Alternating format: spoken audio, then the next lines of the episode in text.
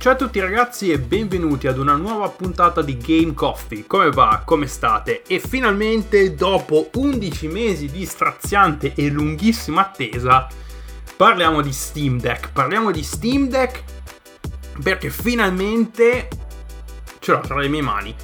Ce l'ho tra le mie mani e oggi vi parlerò delle mie prime impressioni su questo dispositivo incredibile, ma avremo un formato leggermente diverso rispetto alle mie solite prime impressioni per quanto riguarda il mondo della tecnologia, perché questo settore in cui lo Steam Deck fa breccia ultimamente è un settore molto strano, ci sono delle storie sul perché esiste questo dispositivo e sullo specifico sul software che uh, lo Steam Deck utilizza e poi ho deciso di fare una piccola FAQ al fondo della puntata per rispondere ad alcune domande che mi sono fatto da solo ma credo che molti si chiedano quando stiano pensando di poter comprare lo Steam Deck come funziona come funziona addirittura anche la spedizione e il pagamento. Quindi vi spiego esattamente passo per passo quali sono praticamente le domande più importanti da chiedersi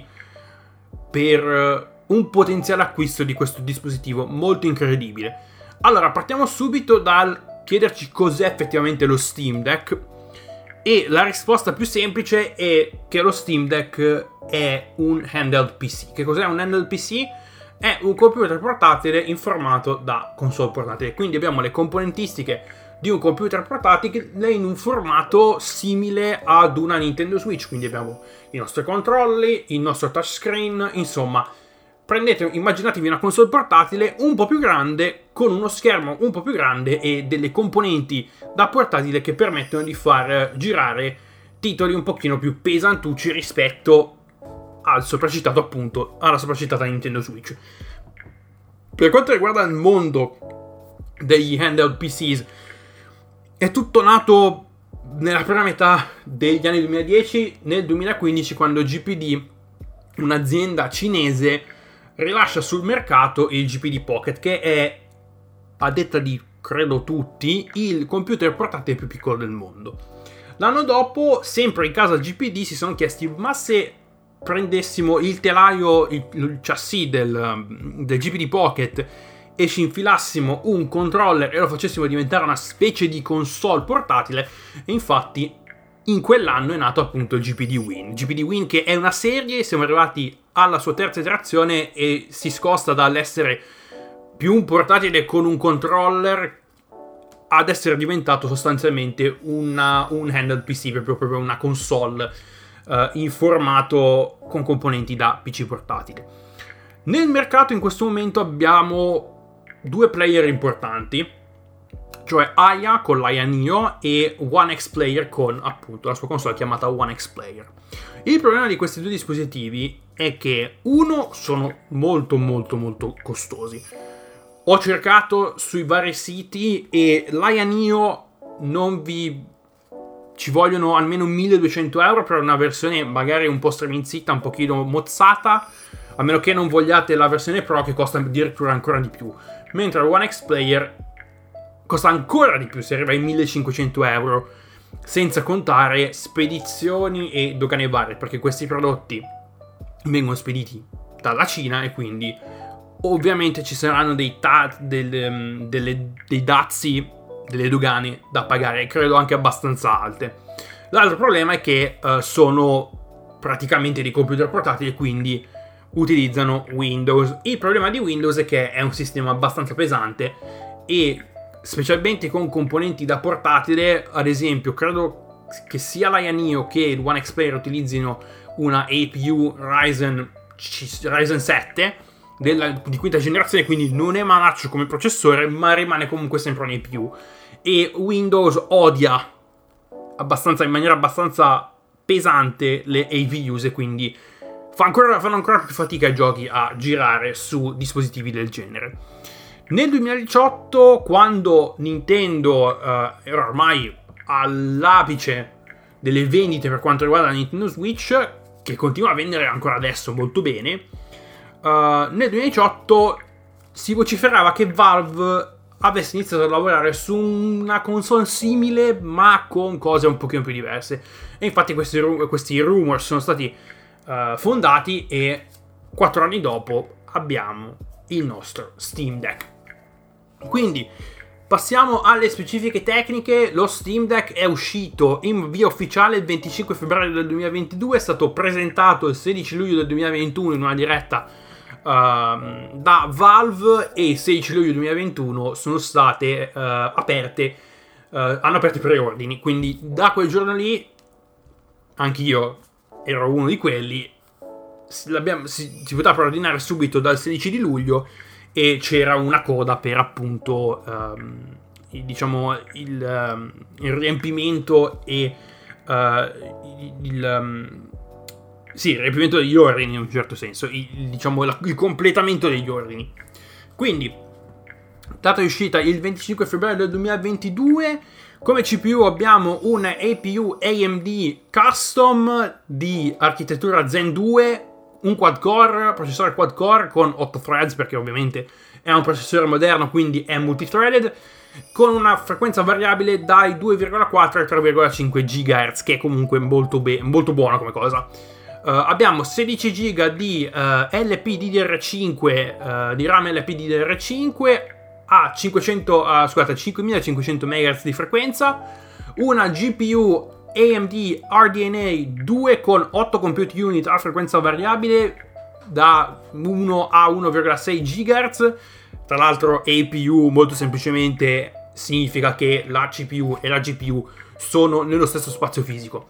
Uh, abbiamo uno schermo IPS da 7 pollici multitouch con una risoluzione di 1280x800 pixel, aspect ratio da 16 decimi, probabilmente per un fattore di ergonomia. Schermo un po' più alto, può, lo Steam Deck può um, accogliere mani un pochino più grandi e un pochino più lunghe e larghe sostanzialmente.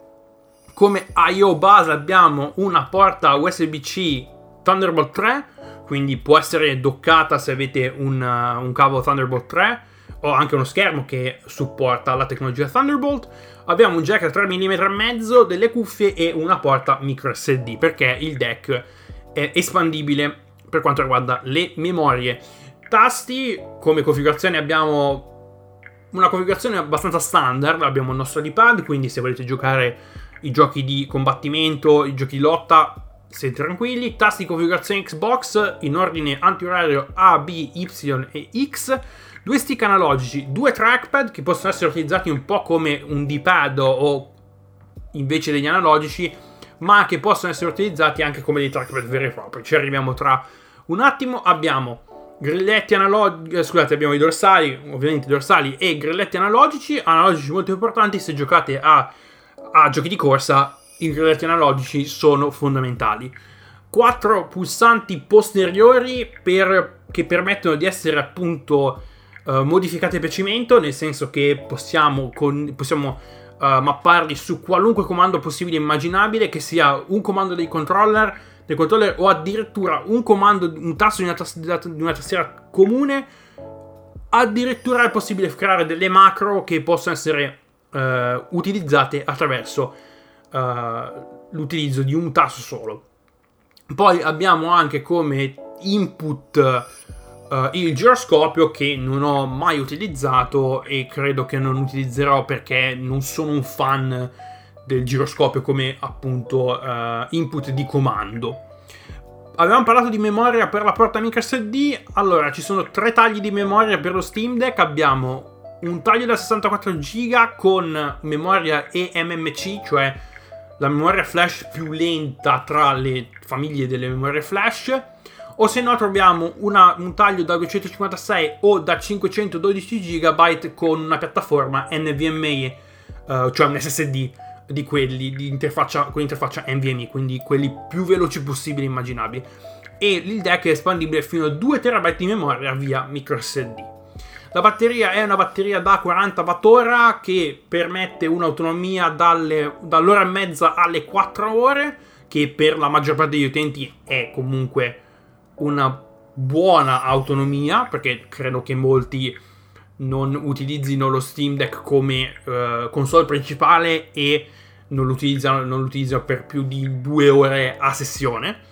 Ovviamente si può caricare mentre si gioca, ma dico che credo non sia consigliato per una questione di consumo batteria e di, uh, di invecchiamento della, delle celle. Pesa 669 grammi, un pochino pesantuccia, ma comunque ergonomica, quindi si sente poco.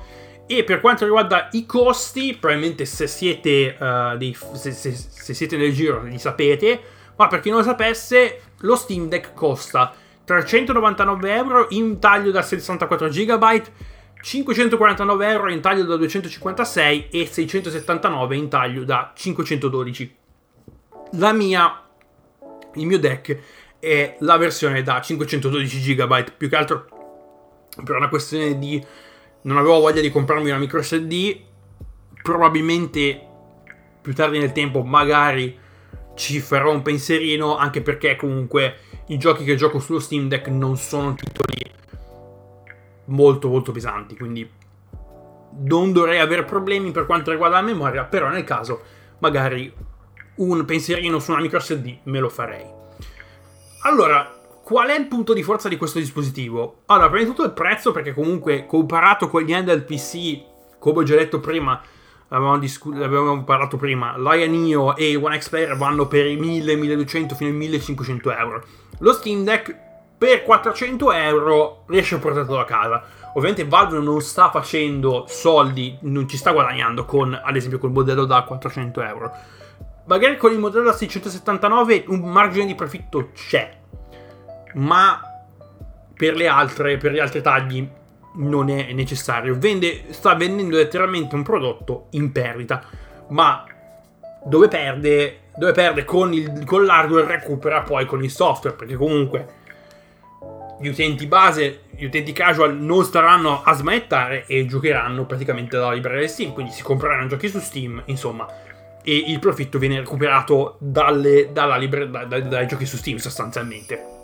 Quindi quello è il punto di forza. L'altro punto di forza è l'APU custom in collaborazione con Valve. Valve ha avuto degli incontri con AMD e si sono appunto accordati su quali erano gli obiettivi da raggiungere quanto, per quanto riguarda la performance per lo Steam Deck e uh, Valve ha dato dei numeri, AMD ha lavorato in accordo con questi numeri e è venuta fuori questa APU custom. E il terzo punto fondamentale è SteamOS. Che cos'è SteamOS? SteamOS è una distribuzione Linux basata su Debian. Quindi, sì, Valve sta vendendo un prodotto che utilizza Linux come sistema operativo. Per quale motivo Valve ha deciso di vendere questo prodotto con Linux su invece che Windows?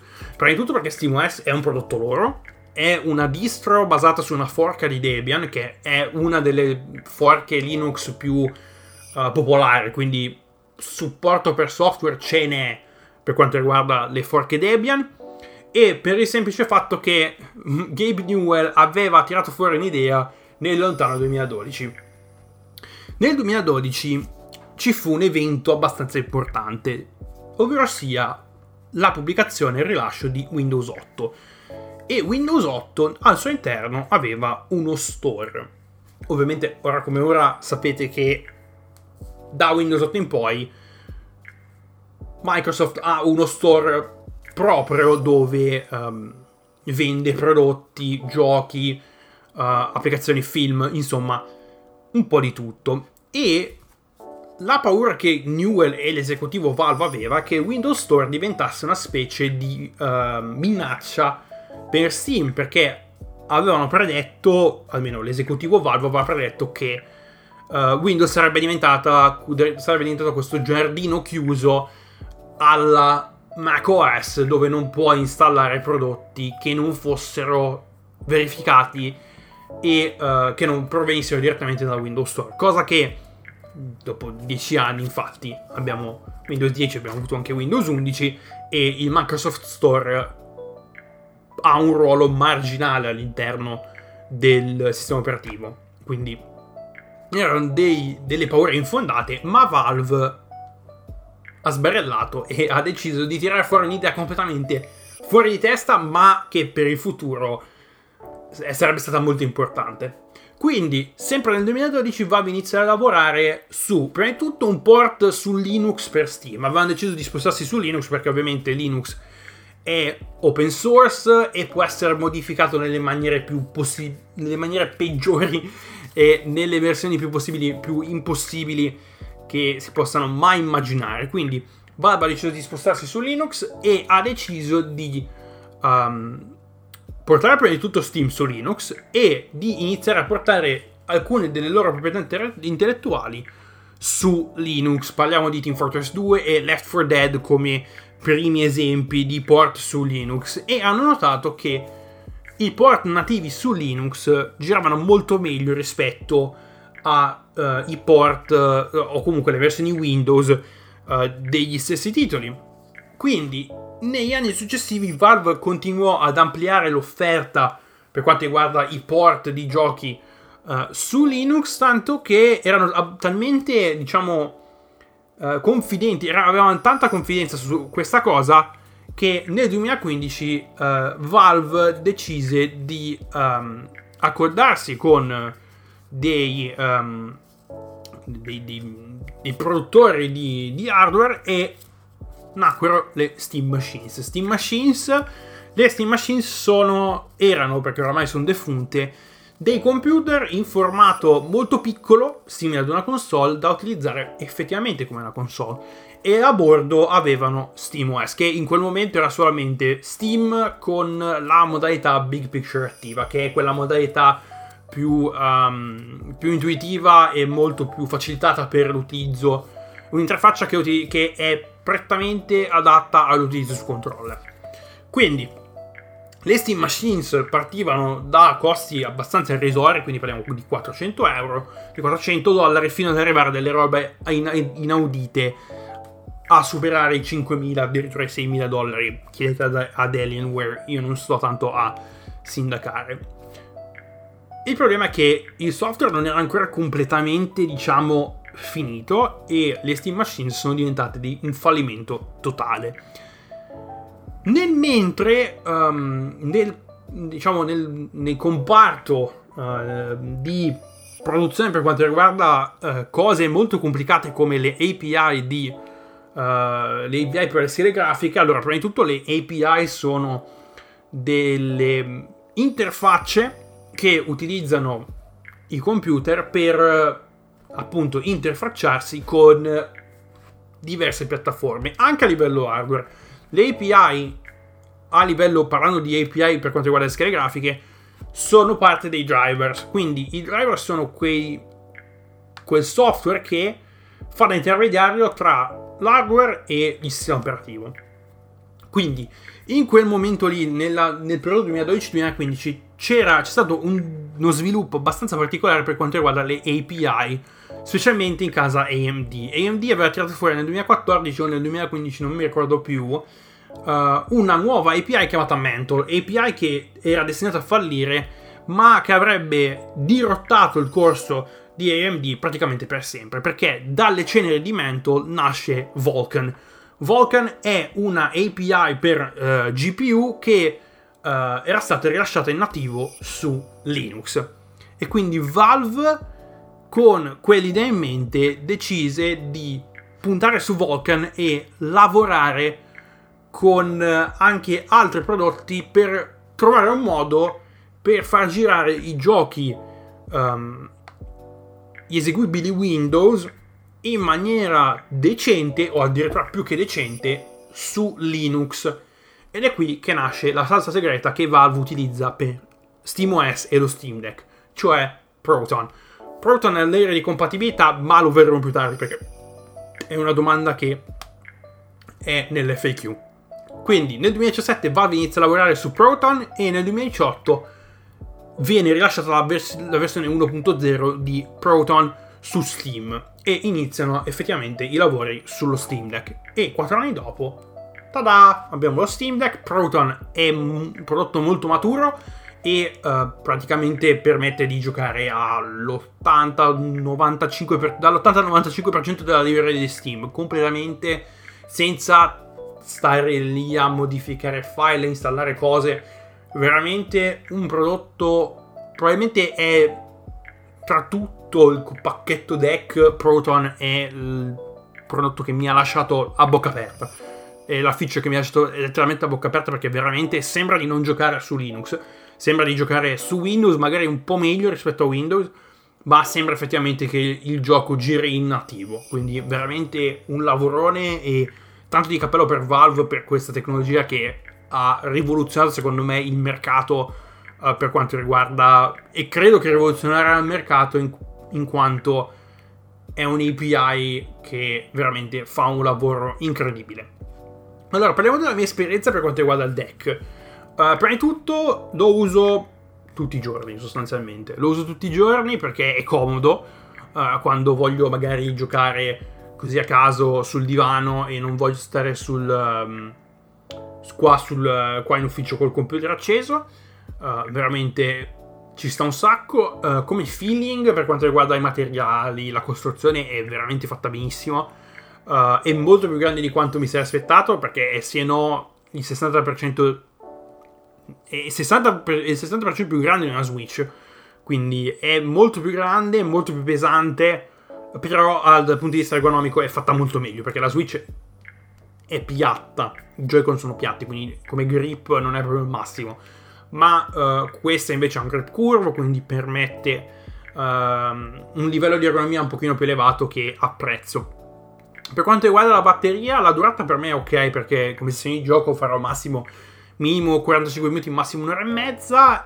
Però se volete più autonomia, vi consiglio di andare sulle impostazioni e di, riabbass- di abbassare il refresh rate dello schermo a 40 Hz. Uh, a meno che noi, voi non vogliate un'esperienza totalmente fluida 60 fps, a me non dà fastidio, quindi a 40 Hz si può passare dall'ora e mezza alle 4 ore di autonomia, si può arrivare ad un minimo di 3 ore ad un massimo di 6 o 7 ore di autonomia, sempre, dipende sempre dai giochi a cui giochi sostanzialmente. Per quanto riguarda la mia libreria, allora la mia libreria di Steam è enorme e avrò giocato se no il 10% di quello che ho ed è adatta se, al mio utilizzo per giochi indie che non necessitano un notevole utilizzo di risorse, giochi un po' vecchiotti, quindi parliamo di giochi de- della settima generazione, magari qualcosa della prima, della prima parte dell'ottava generazione, uh, giochi nuovi, quindi parliamo anche di oh, ultima ottava generazione, inizio del, di questa uh, della current gen con aspettative ragionevoli, quindi non aspettatevi che lo Steam Deck riesca a far girare, che ne so, un Cyberpunk 2077 a 240 frame sec- frame secondo con ray tracing, anche perché la GPU non ha i core per il ray tracing, quindi scortatevi il ray tracing sul deck per il momento. Uh, ho provato come titoli pesanti tra virgolette, Forza Horizon 5 e Death Stranding e sono entrambi dei titoli molto molto giocabili. Dal punto di vista delle risorse Forza Horizon 5 è abbastanza pesante e Death Stranding pure. Vorrei provare Watch Dogs Legion ma non ce l'ho su Steam e per il momento Ubisoft um, Uplay non è disponibile in nessun modo su Linux. È una questione per quanto riguarda gli anti-cheat ma non stiamo tanto a sindacare.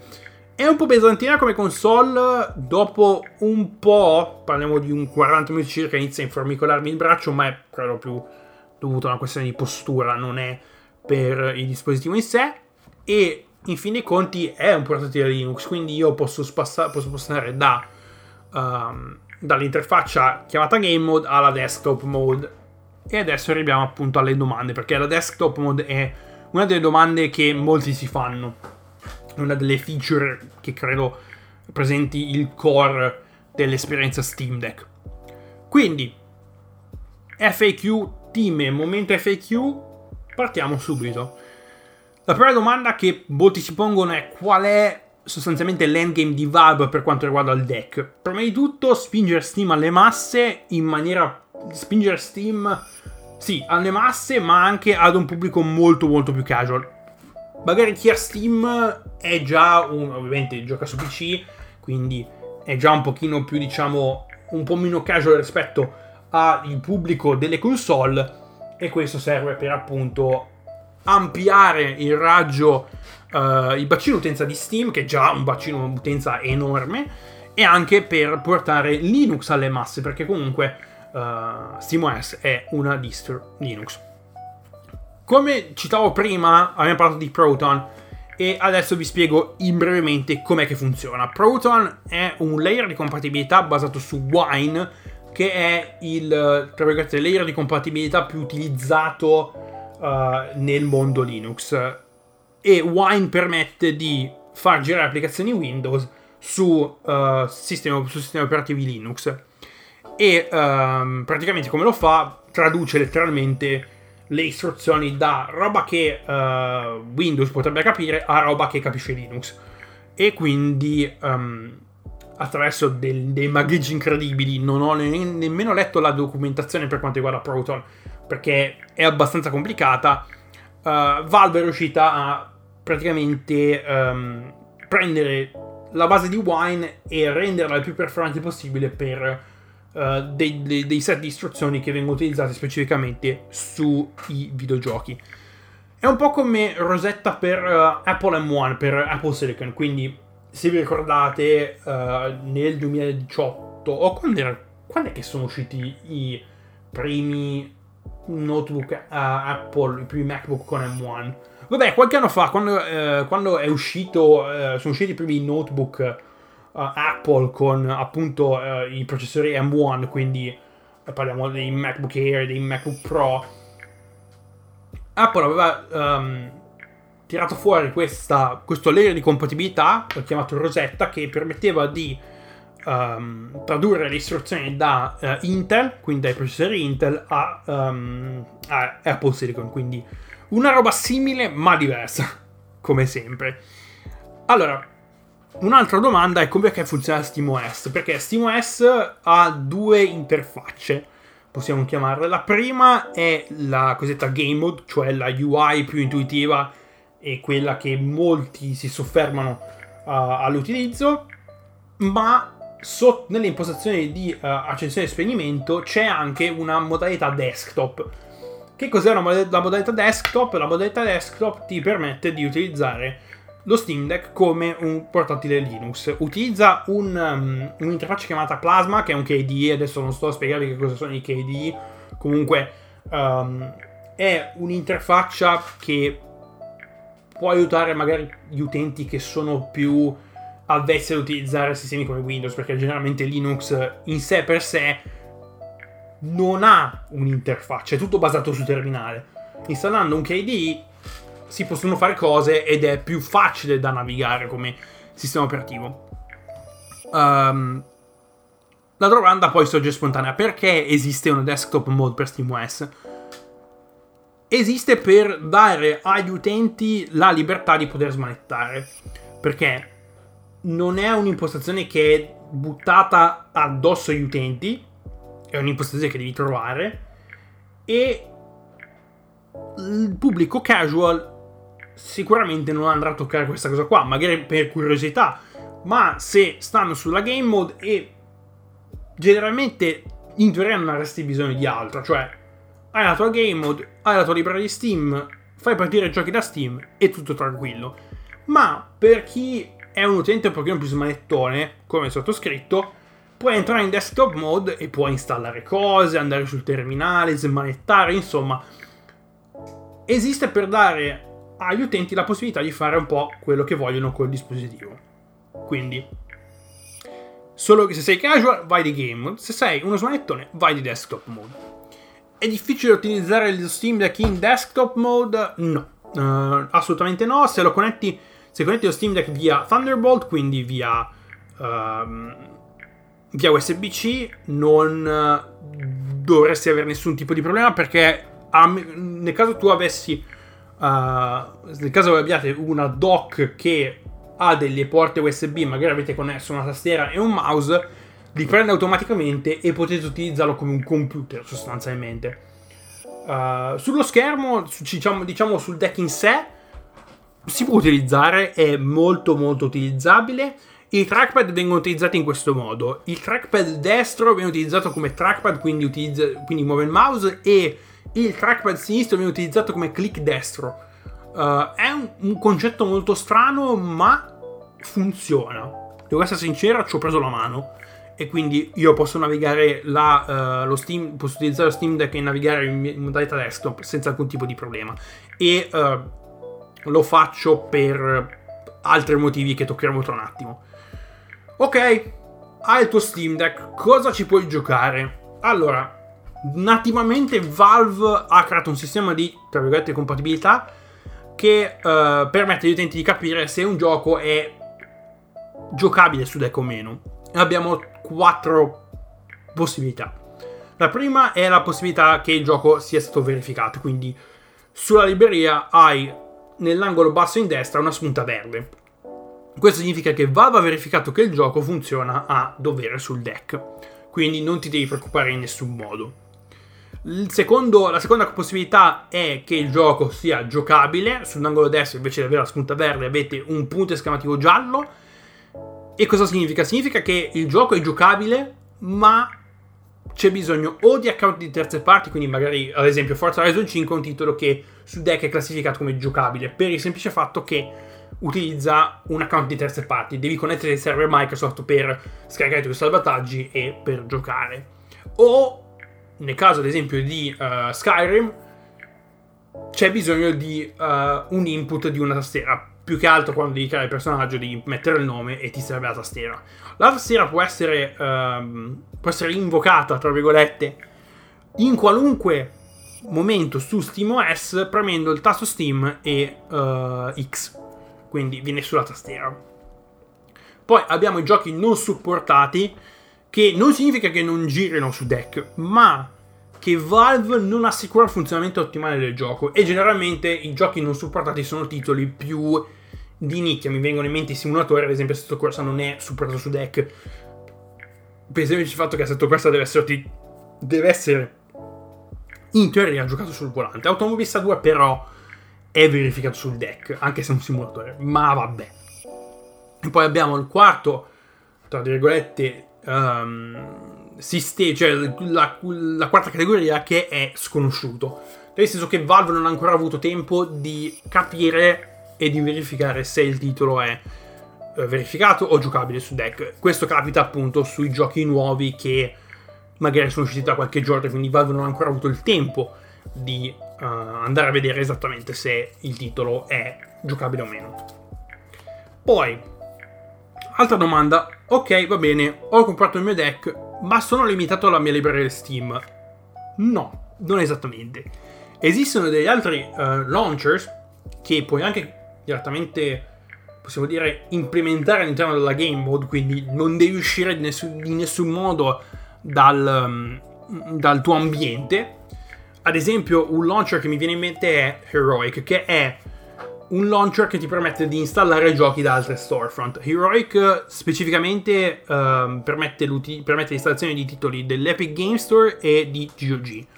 Per il momento non c'è un supporto a Game Pass o ad Origin, anche se um, EA Play è disponibile su Steam, quindi la maggior parte del catalogo EA è disponibile direttamente su Steam, quindi non dovete fare nessun salto mortale per appunto, uh, per appunto giocare questi titoli. Si può installare Windows sul deck? Sì, ma non fatelo. Non fatelo per il semplice fatto che al momento, sì, è possibile installare Windows 10 e Windows 11 sullo Steam Deck, ma il supporto è molto limitato ed è l'utilizzo del software è abbastanza problematico. Quindi non aspettatevi un'esperienza rosea per il momento, perché Valve non ha ancora rilasciato una versione ufficiale e con i driver adatti per lo Steam Deck. Per il momento lasciate stare state su SteamOS che funziona da Dio. È possibile emulare giochi sul deck? Sì, è possibile. Uh, infatti, qualche settimana fa è stato ufficialmente portato RetroArch su Steam. RetroArch è una piattaforma uh, per emulatori, sostanzialmente. Quindi ci sono una valanga di emulatori da scaricare. Ovviamente non sto a dirvi dove trovare le ROM perché è illegale, non posso dirvelo ma se sapete, se siete nel giro sapete già dove andare cosa fare, quindi nessun problema. È possibile modare i giochi sul deck, è possibile giocare a uh, giochi moddati sullo Steam Deck. È possibile, ma è complicato. Allora, dipende anche dal tipo di gioco e dal tipo di mod che vi servono. Se giocate dei titoli dove le mod consistono sostanzialmente in scaricare dei file, scompattarli e inserirli in una cartella, allora in desktop mode fate tutto da lì. Mi viene in mente, che ne so, Eurotrack Simulator 2, magari uno skater Excel senza le mod quelle più pesanti, solamente, eh, che ne so, i contenuti custom per quanto riguarda uh, tavole, grip, uh, truck, vestiti, insomma, quella roba lì si può fare. Ma se, che ne so, vi viene la malsana idea di giocare a Skyrim moddato, allora lì le cose si fanno un pochino più complicate. Prima di tutto ci sono due modi, adesso ve lo faccio breve, ci sono due modi per giocare ai giochi Bethesda o giochi che supportano um, mod manager come Vortex o il mod organizer. Il primo è vi scaricate il gioco su PC, mettete sulle mod e poi trasferite, trasferite le cartelle uh, che uh, il gioco ha creato su PC dal PC al deck via o magari via, via server FTP o via um, hard disk esterno, microSD, quello che volete. O se no, si può fare tutto sullo Steam Deck, ma c'è bisogno di installare alcuni programmi. Mi viene in mente Proton Tricks e ci sono disponibili degli script che permettono di installare um, Mod Organizer 2 sul deck in nativo. E infatti sto utilizzando, sto giocando a Skyrim moddato utilizzando appunto Mod Organizer 2 in nativo. Il problema è che funziona una volta sì e sei volte no, quindi devi continuare a avviare fin quando uh, il gioco non, fin quando Mod Organizer non decide di partire da solo. Però comunque, oltre a quello, l'esperienza comunque rimane buona, non ci sono cali di performance cose di questo tipo. Bellissimo, questa cosa è tutto molto figo. Come posso mettere le mani su uno di sti cosi? semplicemente vai su Steam e lo prenoti. La prenotazione ti costa 4 euro.